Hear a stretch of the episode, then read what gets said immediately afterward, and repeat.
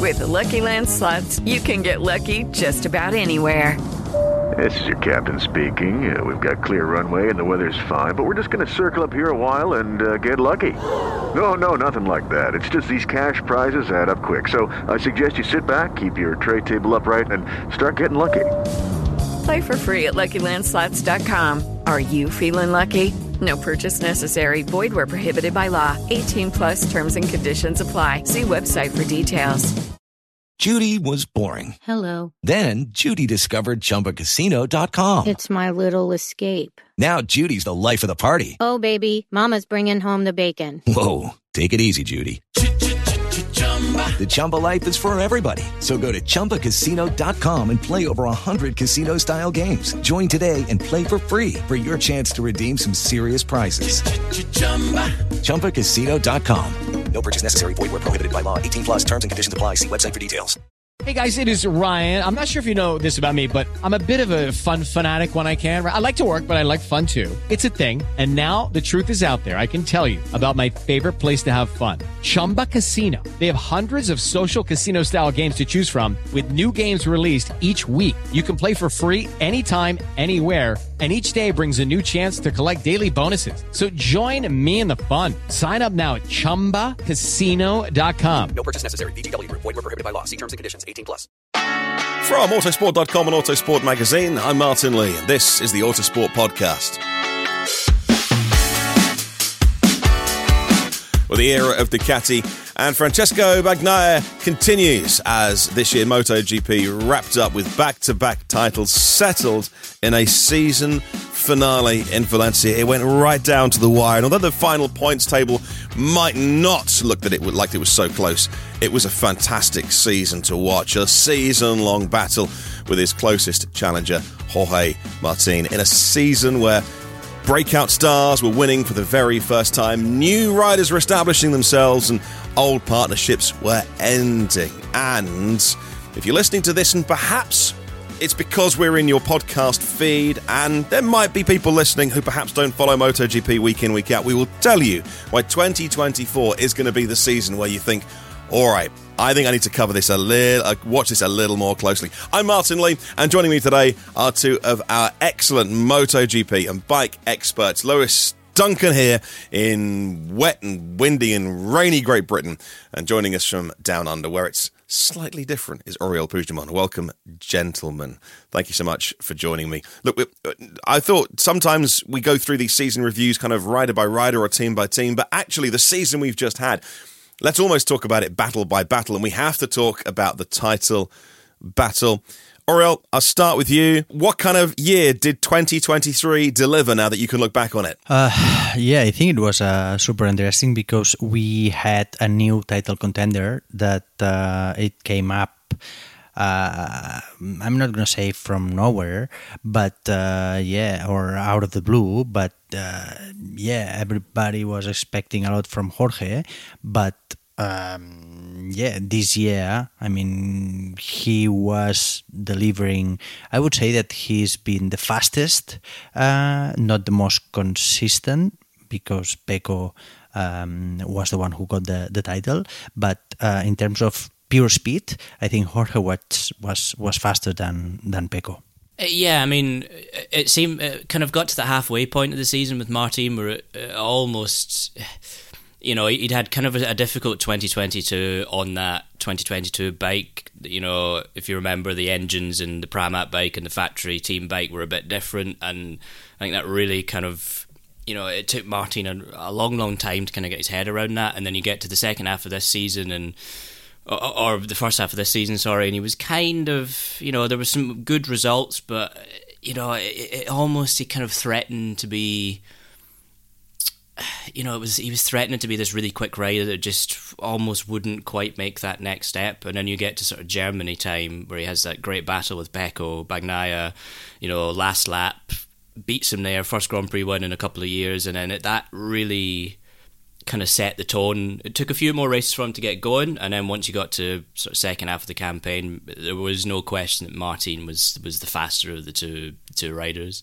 I mentioned this a moment ago. The points difference, I think, was 39 points by Yeah. between them by the end of the season, which almost disguises, in a way, if you just look at the number, you think, oh, it was it was a two horse race this year, but it was in the end a comfortable victory. But it really wasn't. There was jeopardy. It was a, a season that you had to follow all the way through to Valencia.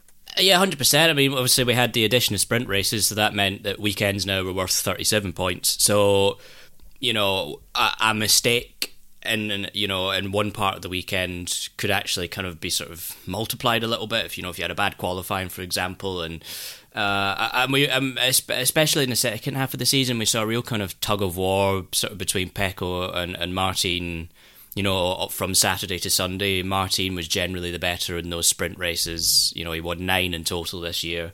Pecco was then better on Sundays, but Martin was also a bit better in qualifying. And Pecco, there was a few times, you know, you think back to Indonesia where he fell out of Q1 and was only 13th on the grid.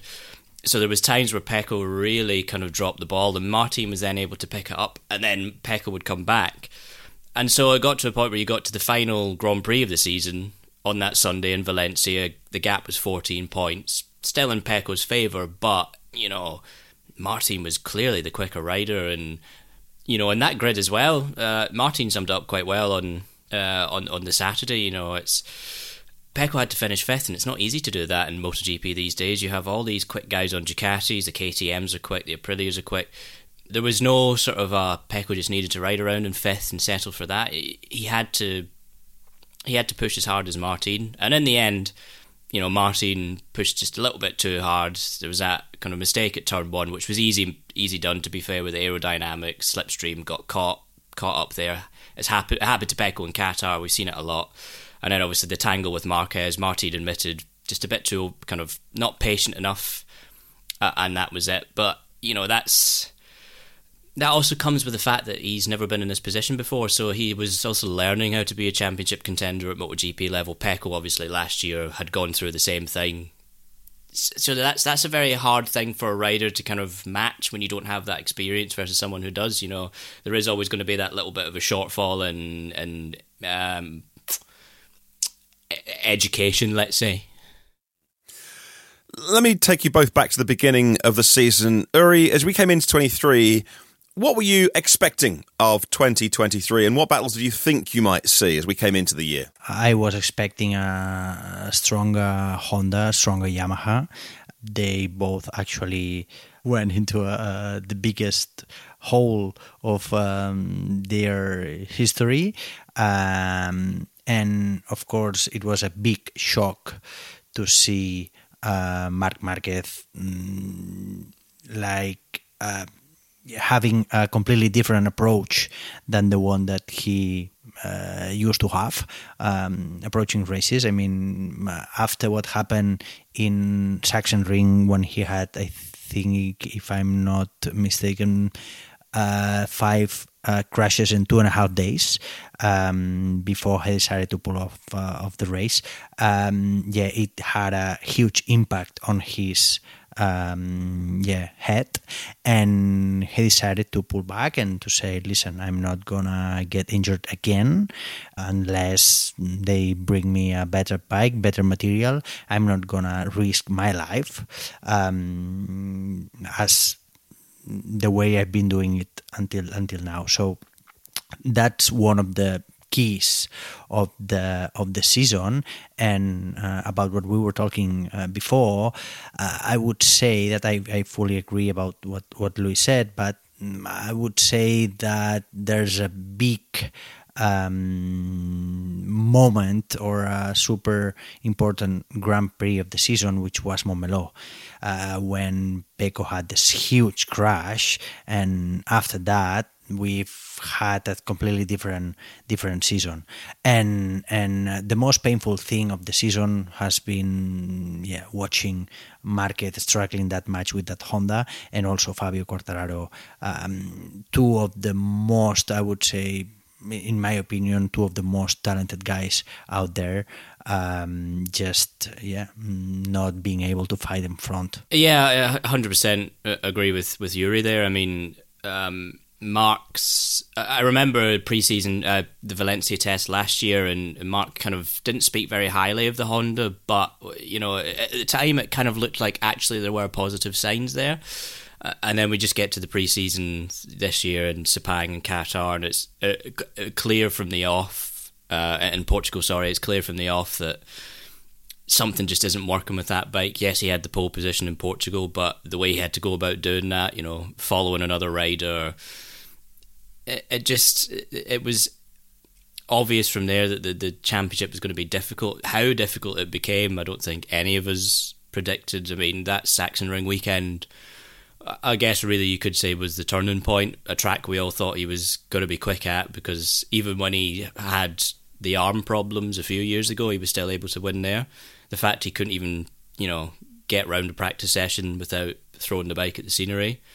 And I'll always remember that image of him on the Sunday after the warm up, after the, the fifth crash. You know, he stood, you know, leant over the Armco, just you know, the most defeated I think we've ever seen Marc before. And I think at that point, it kind of became clear that continuing with Honda couldn't really happen for him if he wanted to, to be competitive again. Yeah, he would end up having a sort of slightly better end of the sort of second half of the season, but it couldn't really have got any worse, um, I suppose. But let's go back to the title battle this year and our two main championship contenders and the entertainment that it delivered this year. Because, as many of our listeners know, my full time beat has to be on the Formula One uh, beat covering that, and that is that that is pretty intensive. And so you end up often having to follow your other favourite sports either on replay or catch up or anything like that. So it. Correct me if I'm wrong, Lewis. From an outsider's perspective, as in I'm not I'm not covering your sport week in, uh, week out. It almost seemed like glory or nothing for Pecco at times. I was either watching stuff and he was coming off the bike and you know and, and just feeling very frustrated or scoring just fantastic results that was my impression is that uh, did I get the wrong impression um, no, I think I think that's kind of fair. We saw he, was, he, made that just fantastic start to the season where he won sprint and and Grand Prix, and it kind of looked like he'd gotten rid of those mistakes that he made quite a lot the year before, and which left him with such a massive championship gap to try and close. Uh, and then you get to Argentina and Austin, and he makes a couple of couple of errors there. The Austin one while he was leading, and you know at the time he kind of blamed the bike for being too stable, and he kind of then rolled back on it a little bit. But it was kind of clear that the there there was still a little bit of the the old Pecco, let's say, in there, but I think what stood out for me, and certainly in the first half of the season, and then at moments in the second half, was that when Pecco was on form, it was the best Pecco Bagnaia we've ever seen. You know, if there was a mistake one race, he would come back the next one, and it would be you know domination. It'd be sprint, you know, pole sprint, Grand, Grand Prix win. Uh, and Yuri's hundred percent right. Barcelona was a big big moment in, in the championship battle. If you remember, you know that sprint race afterwards, he was sixty six points ahead in the championship. It very much looked at that point like not game over, but very much it was going to go the way of Pecco. Then this crash happens. He has a horrible incident with Binder where his leg gets run over. And for a few rounds, he's kind of feeling the after effects of that. Martin steps into the role and completely wipes out his advantage. So then, when you know a bad moment comes, you know, some he had some struggles with, you know, kind of the braking of the bike for a few rounds. Uh, you know, with the gap gone and Martin in form, that's really where you know kind of the difference started to to be made. Had it not been for that Barcelona race, I think the story probably would have been quite a lot different. Uri, what's your thoughts on Pecco's performance through the year? Yeah, I think that he, as as Luis said, we've seen the best Pecco so far. But um, I would I would add that um, there's a big difference between how uh, both title contenders uh, usually build up their weekends. Um, because normally Pecco goes from Friday step by step, little steps, baby steps, but uh, he's getting closer, closer, closer, closer, but he always ends up there fighting for the top positions. While uh, we've seen in other riders, uh, if they start far, it's more difficult for them to to to to reduce the gap and to be able to to get into the yeah fighting for the podium, uh, for example. Um, with with Jorge is a bit like this. The thing is that he's been super fast the whole year, and um, we've uh, heard him saying see uh, i mean from the beginning of the year i'm in love with that bike. I'm in love with that bike in comparison with last year's bike. Why is that? Because last year's bike he had the let's say the last evolution of the Ducati, while uh, Pecco and Jack Miller at the time decided to make a step back and to had the 2021 engine with um, they call it an hybrid bike, but the engine was 2021. So that's why Jorge Martin is being repeating the whole season. Uh, I'm super in love with that bike. I'm happy with this bike. This bike is completely different than last year's bike. So he's yeah he's feeling super good with with with uh, this uh, GP23 from the day one, and he's yeah being able to be fast um, from Friday to Sunday, while Pecco, um, his strategy is, is, is different, um, especially or uh, yeah, especially now that the um, Friday morning session it doesn't count for the qualifying. Um, so he's been able to relax a bit more, even more, and and then on the practice uh, make the first step. Um, Martin has been fast since Friday, and it's yeah, it, it shows that he has this this pure speed uh, that probably uh, Pecco uh, prefers to yeah to to go in a different in a different way. And Lewis, one of the storylines I've tried to try to follow this year was it Ducati domination? They get everything right that they needed to to dominate, or was it that Yamaha and Honda underperformed so badly that they opened the door, or is it a mix of both? Ducati for for a number of years now, ever since sort of Gigi Dall'Igna came in as general manager, sort of sort of end of 2013, 2014, has been sort of a steady kind of rebuilding phase for Ducati. Davide Tardozzi called it their new history uh, when I spoke to him on the Monday after the Grand Prix in Valencia, and you know, ever since then, they've kind of taken steps forward, steps forward, steps forward, become race winners again, gotten closer to championships. Then, you know, Pecco comes along, you know, and then into the factory team and for 2022 finally ends that sort of championship drought. But, you know, Ducati has eight bikes on the grid spread among eight fast riders. Um, you know, between it's the factory team and Pramac, you know, it has complete machine parity, full championship, uh, full work support. You know, for the satellite teams that are on the year old bike, they've got Ducati technicians, they've got all the data available to them from all the riders. And I think that's really the key thing is that Ducati's kind of created this sort of very almost kind of socialist environment within its manufacturer that it, everything is open, everything is shared, everyone is privy to the same data, you know, they get technical meetings, everything, you know, and if you've got a satellite team with a full factory bike like Pramac, you get all the support, you get all the updates. And that's really been the key thing. Yes, Honda and Yamaha take, you know, not really taking a step forward has opened the gap, but Ducati was already sort of stepping into that domination role, and I think this year was just step two of what we saw last year. Really, as was as just a follow up to that, and you know you have to think next year you know, with the great group of riders, great bike. The, I mean, the bike has is the best bike on the grid and has been for for a couple of seasons now. And you know, arguably even sort of in the second half of 2021, it was the best bike as well. You know, it's been a very steady progress, and I just think the way Ducati operates, a lot of manufacturers have tried and not quite got there yet, but it's you know a really testament to Ducati's ethos as a manufacturer. Yeah, uh, Uri, I think they had something like nine podium lockouts this year. They're on this form at Ducati at the moment.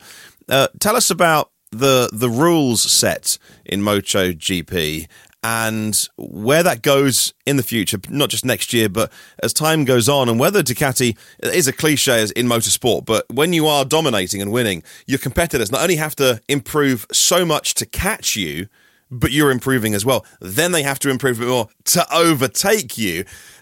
Once you're ahead by so much, you can almost a manufacturer can almost seem like they can never be caught. What, what do you think about the way that the rules are set up in MotoGP and Ducati's dominance at the moment, and what that could mean for potentially the others never being able to catch up in the short term or medium term?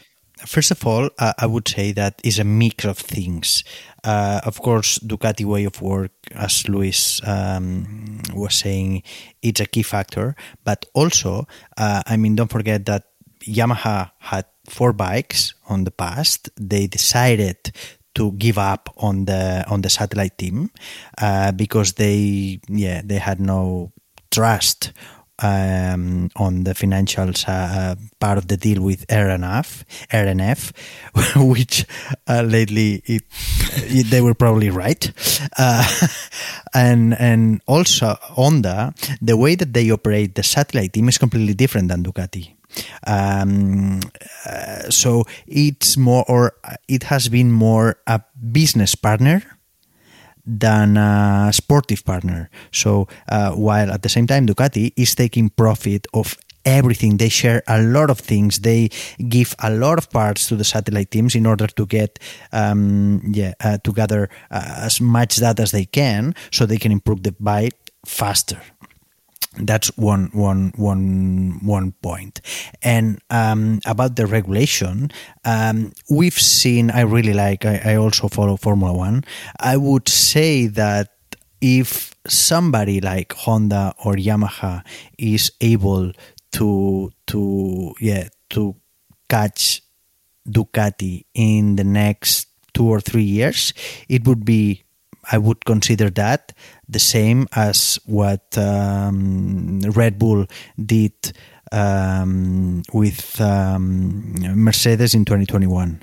Uh, I know how end up this this season with this last crazy race in, in Abu Dhabi, but I mean, uh, I think that the gap is huge at the moment, and um, is not only because Ducati um, has done a massive step. It's just because the, the, the others didn't, I mean, haven't been able to change their approach, to change, to adapt to the new rules. And I'm talking about rules, not about the regulations. I'm talking about the way to produce downforce, the way to build the bikes, the key factors of the bike.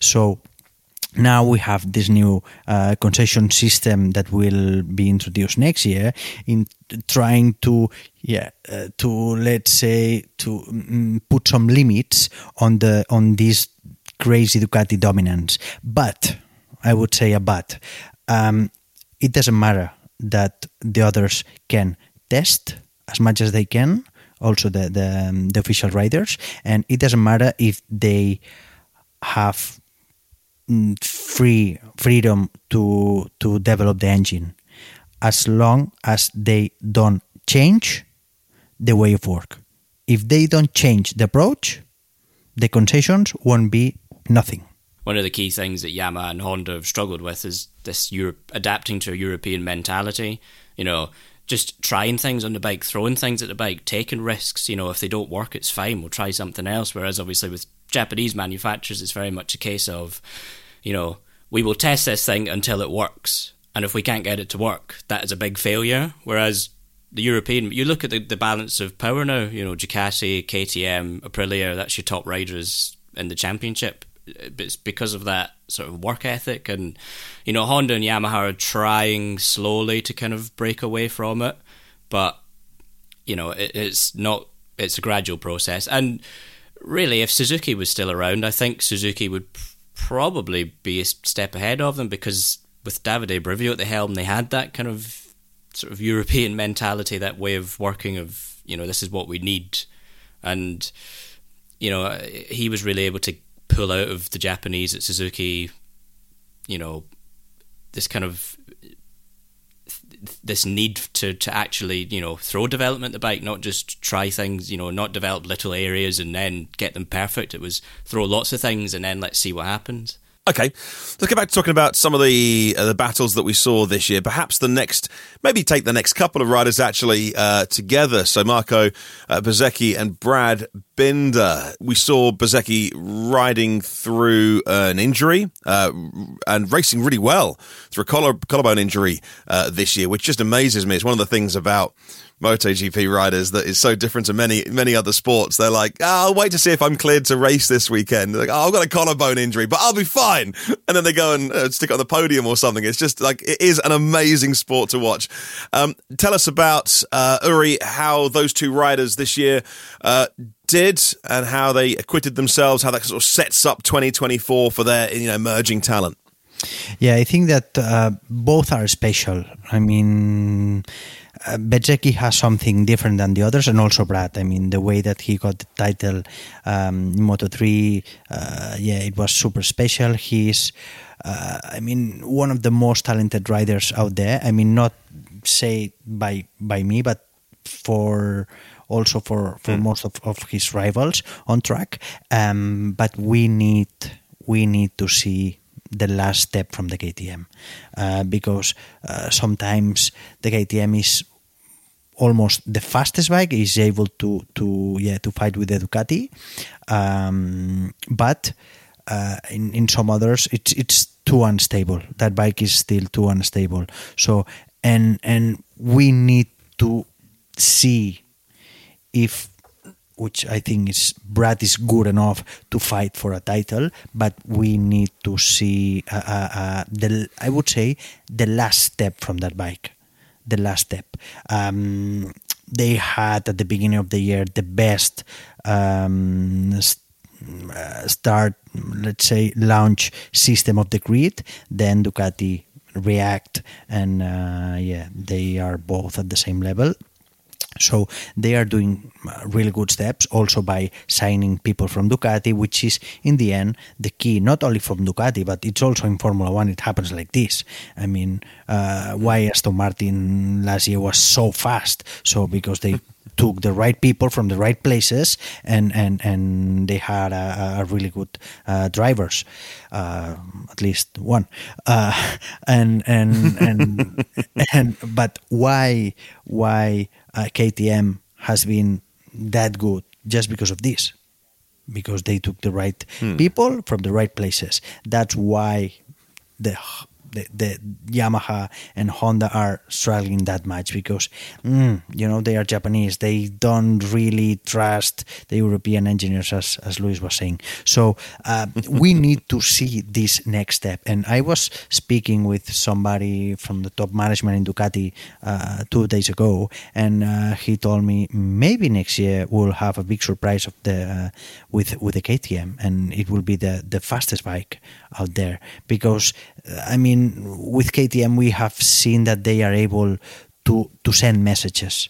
And and and if they are able to stabilize to balance that bike I think they will have probably uh, the one yeah a bike be able to to compete with uh, with the best uh, Ducati out there. And and it's not only me. Also, Marc Marquez has said that uh, during the season. Um, I remember, I think it was before the Austrian Grand Prix when he was invited into the Service TV show, and he said that in in two or three years probably the KTM will be the, the benchmark in, in terms because uh, they are investing a lot of money. They have big support from Red Bull. So, uh, yeah, they have everything. And now we only need to see if Brad Binder is good enough to fight for a title in MotoGP. We've seen him that is super talented, but we need to see him uh, performing at yeah at a, a MotoGP title contender level.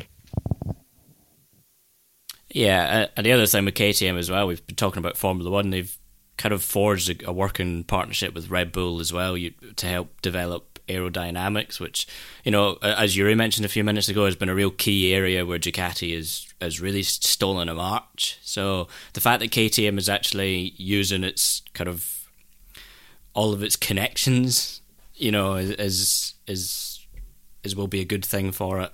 Um, you, you Brad is what Brad strikes me as kind of the rider that the bike doesn't have to be perfect, if they can just get it to be where he can extract the maximum from it every well, I mean he's already extracting the maximum from it but where you can get you know the the best of himself out of that bike. In the same way Marc did with the Honda a few years ago where the bike necessarily wasn't the best but he was able to make up the difference.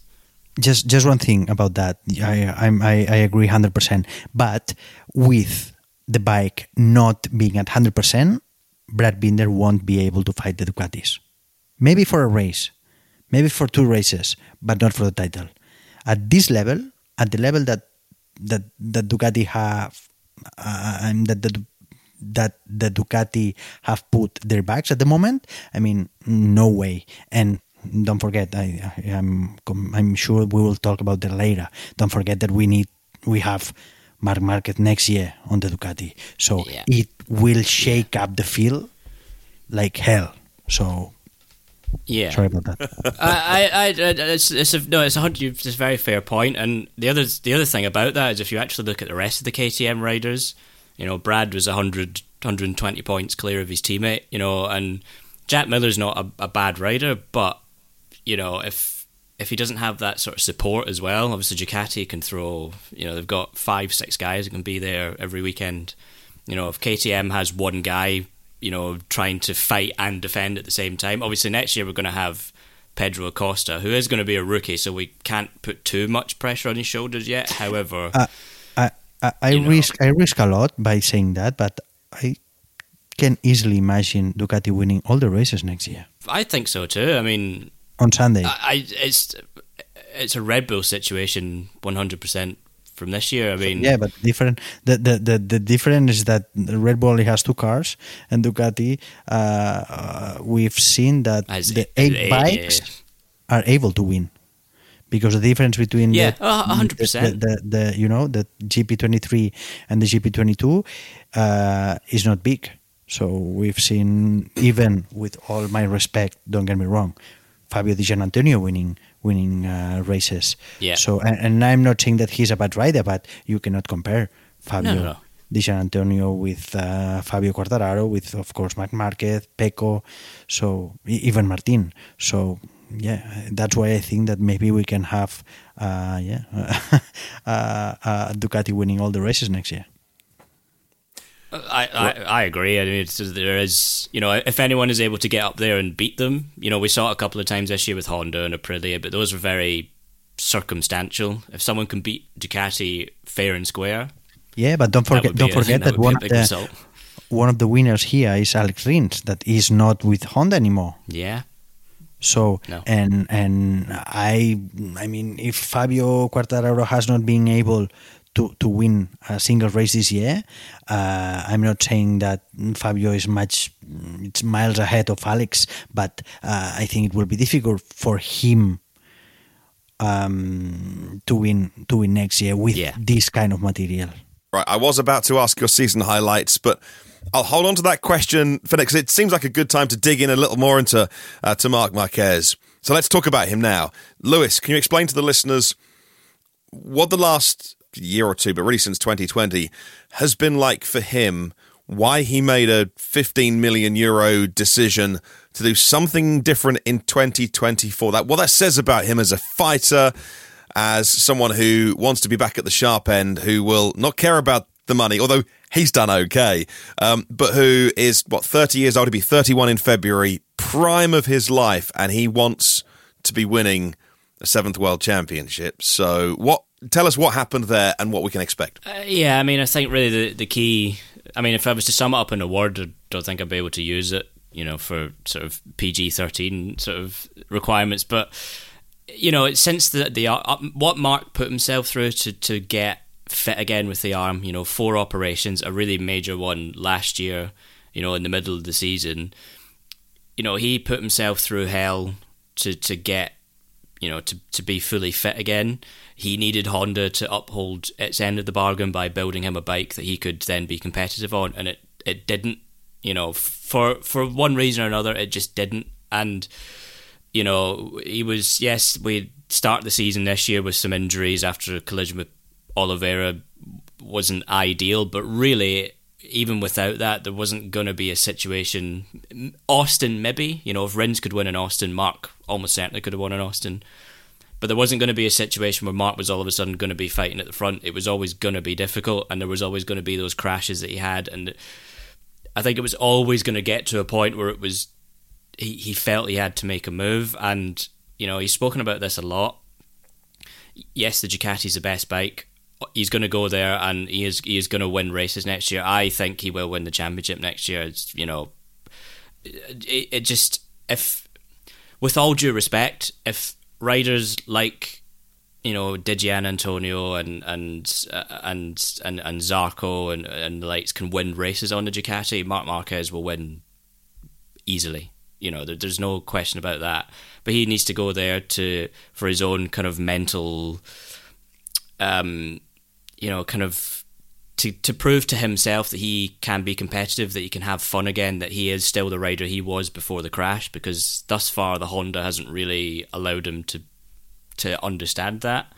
And after what we saw in that pre that test in Valencia, where he was just under two tenths off the pace, you know, while also about to go for surgery on an arm pump issue. Yes, lap times are one thing, but when he got off the bike, you know, for the first time, and he looked at Frankie Carchedi's crew chief, and he had that smile, and then you know later on. a a camera, a Sky Sports camera, caught him talking about how the Ducati was a bit easier to ride than the Honda. You know, he needed to make this move, and I think you know, even before we've seen him in a race, it was clearly the right decision. Uri, your thoughts on that decision, that choice he made for to, to be with Gresini in 24? Yeah, I think Marc has seen himself in a, in a crossroad because it was not only about winning. First of all, he's rich and he will be rich anyway, despite uh, giving up on the last contract, which um, would have um, given him uh, probably 20 more million. But he is rich and he will be rich.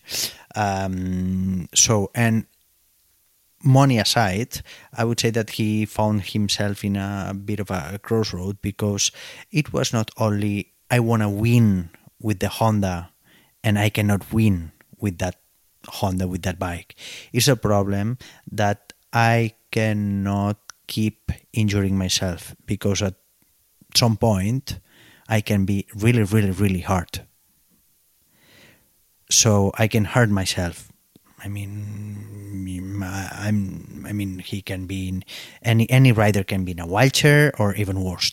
So, um, because of his way to approach racing, he was not gonna stay one and a half years like he did in the last 10 races, like after Sachsenring, the, the race that we saw that change on him, on his approach. So um, maybe it was even more dangerous for him to stay in that Honda because, I mean, if he, he I, I asked him a few times, and I don't know if he would have been able to keep himself cool and not attack because uh, it's his DNA. I mean, his DNA on racing is to go full attack. So, and with that bike, he would have injured himself 100%. So, uh, okay, wait one more year and get this 20 million. And yes, but it was probably more dangerous than make that that that step. And don't forget one thing: uh, his new teammate is his brother, and Alex has been a key factor on his decision because they know each other, they train each other, they are brothers, and they are, I mean, they are super, super, super close. So they are much closer than Marini and Valentino. They because of the age difference. So they are super close. So from the beginning, he knew because Alex told him that he was gonna fly with that bike. And not only that, I again I spoke with a mm, top management Ducati people, uh, and they were super, super, super, super shocked and impressed about that first test. I mean, without knowing the bike at all, he was able to be the fastest in some specific points of the track.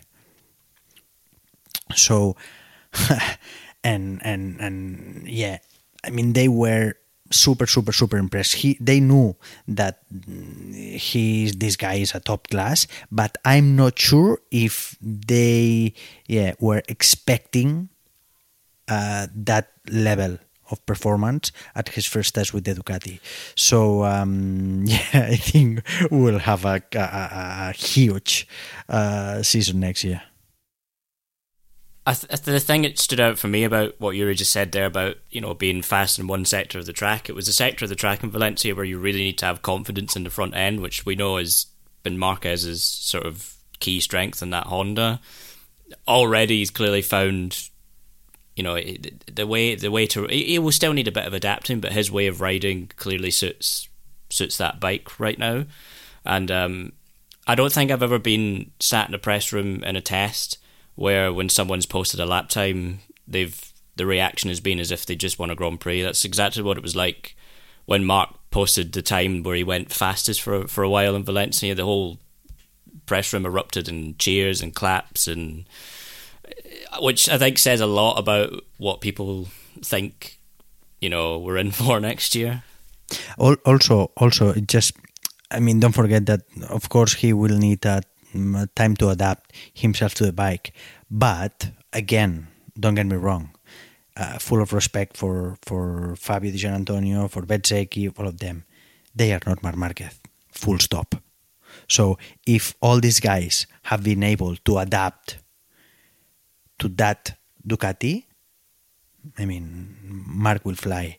And again, what happened? I, I always said that maybe, yeah. Um, I mean, what happened when Max Verstappen jumped on the Red Bull um, in in Barcelona? Of course, there was a, that race where both Mercedes crashed into each other. But I mean, I mean, uh, coming, jumping off a Honda and jumping on a Ducati in two days.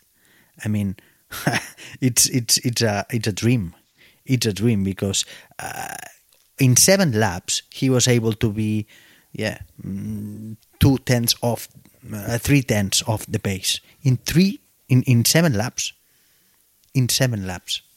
So of course, yeah, the, the track conditions were completely different than the weekend, and the times were not the same. But I mean, again, with those two factors, I mean, the problem would have been the opposite, jumping off the Ducati. So Zarco will be. I mean, nobody nobody thinks about what uh, Zarco's face. I'm convinced that Zarco's, Zarco's face was completely different than than that smile that we see that we saw from from Marc.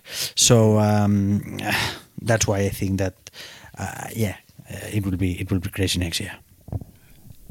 I think the other thing about that, and I know it's not a fair comparison. I'm not going to sit here and suggest mm. that Franco Morbidelli and Marc Marquez are in any way equal, but you look at Franco's jump up to the Ducati from the Yamaha, and he wasn't as you know, it wasn't as if it was the same instant connection, which I think you know gives a bit more credence to to to, to how to Marc's ability to already kind of get his head around that that bike. We've heard Lewis, you say that you think he could be champion next year. Uri, you've said that it's he had a dream test in many ways, but let me let me ask Lewis very quickly, finishing off on on Marc he, might be racing literally alongside family with his brother, but he was also with Honda for over a decade, and he hasn't taken people with him as far as as far as I know to any eh, eh, degree. He will be without his family, all of that support that any top sports person needs. They're not a lone wolf. They need a huge support network all the way down. Everything from making sure you've got all the right gear laid out for you in the morning uh, to, you know, where you're staying and, and your physios and all that kind of stuff. How much will he get to take with him and how much is he going to be a fish out of water and how much is he going to be on his own with that mental battle? Uh, yeah, I think he's only taken one person with him, Xavi Ortiz. He's tire technician, I believe, Uri. Yeah, well, yes, but he's not a key member. I mean, uh, don't get me wrong. Yeah, exactly. In terms of personal connection with him, but uh, he's not deciding. He's anything. not Santi Hernandez he's not deciding yeah. anything. Yeah, well, uh, he's just doing the tires and uh, the board. Um, yeah, that's that's the only person. It's more, I think, like having somebody familiar, some familiar face around him, than than the work that he specifically does because uh, it's not, let's say. yeah, uh, one of the most you know Key. difficult roles to play. Yeah. Yeah. Yeah, I mean the the the, the big thing, obviously, and, and Marc. I think this was a, a key thing, and Marc kind of agonising over the decision to leave Honda was the fact he would have to leave behind, you know, crew chief Santi Hernandez, all those guys that he's worked with for years, and you know, like like like you say, Martin is, is very much family. You know, they're still going to be in the paddock. Marc said that we're still going to be able to go for dinner. He's, so he's still going to have, you know, a little bit of kind of sort of out of the garage support, let's say. Um, he, but he is going to Gresini on his own, and he is going to have to get used to that. He is going to have a he, he does have a great crew chief. Uh, he is he is getting a great crew chief in Frankie Carchedi, who worked with Diggia this year, was Joan Mir's crew chief when he was world champion. Really experienced guy. Uh, you know, he, he's not kind of, he, you know, he, he's he's he's he's got some good people around him, but it, it isn't. It just isn't going to be the same for him. I think that's that's going to be Uh, the only say. thing that I would add is that he couldn't. He tried to bring Santi with him, but the problem is that one-year contract because Ducati didn't allow him to bring the track engineer because they feared that mm, they were a bit scared about the possibility of having them one year and then go to let's say KTM. So they don't really. I, I I'm not say that they don't care about Marc uh, about the possi- the possibility of Marc going to KTM. Um, I'm not gonna say that they don't care, but they really care about the possibility of one top technician. I mean, one of the key roles can stay only one year in Ducati and then fly to another manufacturer, bringing with him all the, the, the information that they can have. So it would have been much easier for Marc to bring Santi with him if he yeah he would have signed for, for two years. Okay, well, before we talk about uh, what we could expect in 2024, and I think we've largely talked a lot about that already. Before we go, Lewis, sprint races in 2023. As you said earlier, big points are now available over the course of a, of a weekend. Did sprints work for the fans? Um, I mean, if you look at purely the amount of people that turned up at races, there was at most events there was an increase in spectators on a Saturday compared to last year. Um, you know, whether that is directly related to the sprints or not is obviously kind of impossible to tell because you know last year was you kind of coming off covid times people haven't been out for a while you know races were only just starting to open up so there was kind of an element of that there as well so um, from a spectacle point of view i mean a sprint is better than a practice session you know uh, whether it added anything i think i think the sprints would be a lot more exciting if if the bikes weren't so difficult to follow and overtake, and you didn't have this, you know, this f- tire pressure consideration, which is going to be worse next year with any anyone riding underneath this this minimum limit of the rules getting a disqualification. I think I think part of the problem that has worked against sprints is the fact that you've got so much aero on these bikes and all these ride height devices that it makes them very difficult to follow, it makes them difficult to overtake, and you know, it's why we've I think also seen kind of quite a lot of first lap incidents as well because you need you know the the the need to make as many overtakes early on in races now is greatly increased. Um, so I think sprints have value. Um, at every race, I'm I'm not so sure. I wonder if they could maybe tweak the format and maybe you know just try something a bit different. You know, if you have a sprint weekend, then maybe you know maybe you, you, you change something else in in the practice format maybe make it a two day weekend you know really kind of give it some urgency rather than have it every single weekend because especially when you've got triple headers and things like that it becomes a bit it becomes a bit repetitive and a, a little bit stale i think formula 1 sprint works because it's a unique thing during the season I like the format. I, I really like the format. I think it was neat needed. The championship really needed this kind of of, of uh, shake.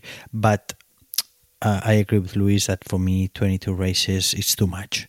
It's too much for the amount of stress that uh, this format is putting into the teams. Um, about the the risk, of course, it's the risk is higher than uh, than not having the sprints. But uh, at the end of the year, I think the the grid, the riders have been able to yeah to to adapt themselves and to find the right balance between not risking so much and and and trying to to make the most of this of these sprint races. Um, at the beginning was a mess. They were all complaining. I mean, this is the jungle. Uh, so and and uh, speaking to riders with other uh, about um, of other categories like World Superbike that were they were used to this kind of format. They say yes, but they will come to to a normal uh, standards of, of, of risk and of uh, yeah the, they will be less aggressive they will find the right yeah, balance um, I think that 22 races is too much for for the sprint. I like the format. And and let's see because I mean without uh, this that sprint races Pecco would have won uh, before. Uh, because uh, Martin has been the king of, of the Saturdays. So um, I like again I like the format, but 22 races, in my opinion, is a bit mm, yeah too too much. Is that though, Lewis? Something that we've seen across other sports as well. In that, I think th- there have been times this year uh, when I've been on the MotoGP website and they're using this line, you know, more MotoGP than ever. Like it just seems like more. What's the answer? More. Like Yeah. what? What can we do for the fans? More. Just do more of everything. And it's like actually, ah, I mean, sometimes you don't want to go down to you know 12 14 events a year because there is more interest in it than that but also there's a lot of not dilution. You know what i'm trying to say? There's- Yeah, no, no. like, sometimes more isn't the answer. Uh, yeah, I mean, when you get, I think I look at it from uh, maybe a bit more of a selfish point of view because obviously we work in media, so we look at things like traffic, website traffic, and when you have you know multiple races in a row, the kind of the level you you kind of interest does tend to dip because you know fans of a sport like to watch the sport, but you know, you know, anyone out there is a football fan, ice hockey fan, whatever. You don't watch every single game of your team because you can't, and sometimes you don't want to. You've got a life to do. You know, if you're a motorsport fan and you want to watch Formula One and MotoGP, that's a lot of time you have to give up to it. And I think just ha- throwing more things at something and expecting that to be better isn't really the case. I mean, we had what 24 F1 rounds this year. Were all 24 of those F1 rounds valuable? Arguably, no. You know, I remember that Baku round where they they introduced a sprint qualifying format, blah blah blah, and it just uh, everything of that weekend just it, it was there was no overtaking, it wasn't very good racing, it was just all very like what was this wasn't necessary. And yes, there's going to be weekends where it's going to be boring, but just having more of of what of a good thing, as everyone knows, isn't you know we don't you know you everyone has a favorite dinner they like to eat, but they wouldn't eat it every single night because you get bored of it, and then you wouldn't like it anymore. And it's I think that's the same kind of approach, but. This is the world we live in. There's more money in sponsorship. You, if you have more races, you can sell more tickets. But you know, and obviously, television contracts become a bit better for the championship because if you've got more races to sell, you know, there there are these other kind of factors to take into account. And I, I want to stress as well, like, uh, you know, fair play to Dorna for trying something. You know, we have been in a difficult period with interest. They deserve a lot of credit for trying things. You know, they, they tweaked the format again a little bit this year to take some pressure off the riders on Fridays. Good. You know, that's just good that they're kind of adapting to it, but I think it just does need a little bit more of a a little bit more Fine-tuning. tinkering to be a perfect kind of format. Yeah, e- exactly. I think 22 rounds is too many. I don't think we we know we we go back next year to having five races on the Iberian Peninsula, which you Um, know they can all be rotated. You know, stuff Yeah. like that is the thing is that the thing is that I asked that a few a few times to Dorna members and also to the team members, and they say that the problem is that in compared with Formula One, uh, the Formula One start the the sprint um, weekends as an experiment, and uh, Dorna didn't. So Dorna went full on with the format. So that's why uh, Formula One have has been able to yeah make adjustments in the last years um, and and yeah, readapt, going. Uh, uh, don't get me wrong. I mean, uh, maybe I'm wrong, but from three to six, and then let's see what. I don't know. I'm, Yeah. I'm I don't know what what format they will be next year, um, but I know that they are talking about reverse grids and blah blah blah. So, but it's just because um, I think it's more kind of experiment for for Formula One. In MotoGP, they needed to do something and something really aggressive. That's why they mm, took the idea and they went 100% with them. So now they are a bit hooked um, by that. They are a bit limited on what they do because um, I asked also uh, Carmelo Ezpeleta, the CEO of Dorna, uh, at the beginning of the year, uh, why all the races with the sprint wouldn't have, I mean, would haven't been better to to just choose let's say eight, ten, and he said it's super difficult for us to justify who will get the sprint race and that's that's what they say again i think 22 is, is, is a bit too much Before we go, 2024 is a, a year that fans will hopefully love in MotoGP. But Lewis, do you think it could be a year when new fans get attracted to the sport? And what does the sport need to do to reach out to those people that uh, that might have time to watch a bit of MotoGP? Uh, I hope so. I mean, I hope every year's you know a new fan. So we want new fans. You know, whatever we think about a topic, you know, and I think it, you know it kind of gets there's certain people on social to Twitter that like to think everyone's you know oh, we're always being negative, blah blah blah.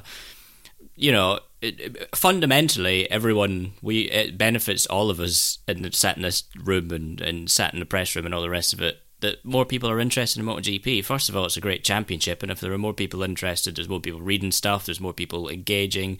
Better for everyone. I what they can do. I mean, you know, I I I wouldn't want to sort of kind of tread on on Dorna's toes there and say what they should be doing. I think Dorna is doing a good job. You know, couldn't they refine things? hundred percent. You know, can they make it more accessible? hundred percent. You know, th- there needs to be a bit more of a kind of a, a reach out to to fans. You know, there's obviously, especially in the UK, you know, we've got the, the pay television thing right now, which hasn't been good for the fan base in, in growing it. So there needs to be a rethink about how we engage a new audience, whether that's making sprints, you know, free on on YouTube or whatever, or it's you know having a bit more of kind of a collaborative sort of television arrangement like Formula One does in the UK with Sky and Channel Four. There are things like that, you know, increasing its sort of social media output. Um, Dan Rossomondo coming in as chief commercial officer will hopefully kind of be able to really work on- on that kind of element of it, you know, and and make MotoGP as kind of social media sort of savvy and as popular as, as the NBA is, you know, his former uh, his former stomping ground. So, you know, Dorn is doing a good job all in all, and I think they deserve praise for that. Can they do things better? Yep, but you can say that about Formula One, and that's enjoying a massive boom right now. So, uh, you know, next year's going to be good in the fact we've got Marc on a bike he can be competitive on, and if you know people like Marquez, whether they love him or hate him, they they like to read about him, they like to watch things about him. If he's winning races, it's great. You know, I, I think that that will be a big year. I think with Pedro Acosta being a really highly rated rookie, I think that'll be interesting. You know, if if the, if the Japanese manufacturers can use the concessions and get back up there, it'd be great to see people like you know Joan Mir and Fabio Quartararo competitive again. You know, uh, there there's a lot to be excited about next year. next year we have the best ingredients since mm, the the days where Valentino was fighting for titles. And if we, and I say we, I'm talking about Dorna, I'm talking about the media, I'm talking about the sponsors. If we don't succeed, it's just because we are so bad at it.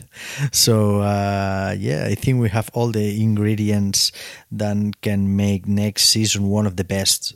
Uh, I'm not gonna say ever, but uh, most yeah the most exciting scene, uh, seasons uh, in the last ten years. 15 years um, because I mean with Marc in a Ducati given all that he's gonna yeah smash all the balance that Ducati has between all uh, their uh, riders. Um, yeah, with uh, Rins in a Honda, with Pedro Acosta being that I'm sure that he will also shake up the the, the feeling in all the Pierer Mobility Group, KTM Gas Gas. Uh, yeah, I think it's all on us to be honest, because the riders will put hundred percent, um, and and it just yeah a matter of mm, yeah how to how to explain things and how to show uh, the show. yeah, yeah, hundred percent.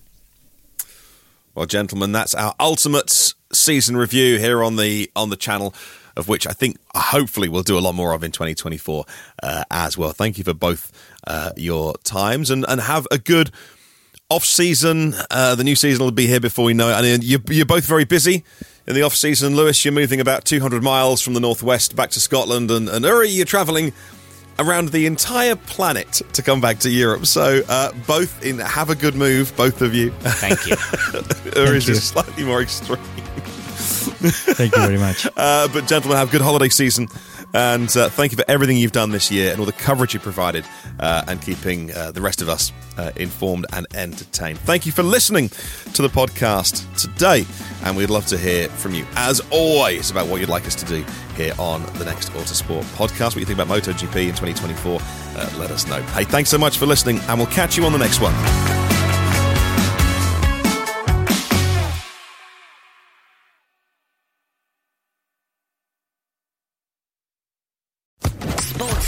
Podcast Network.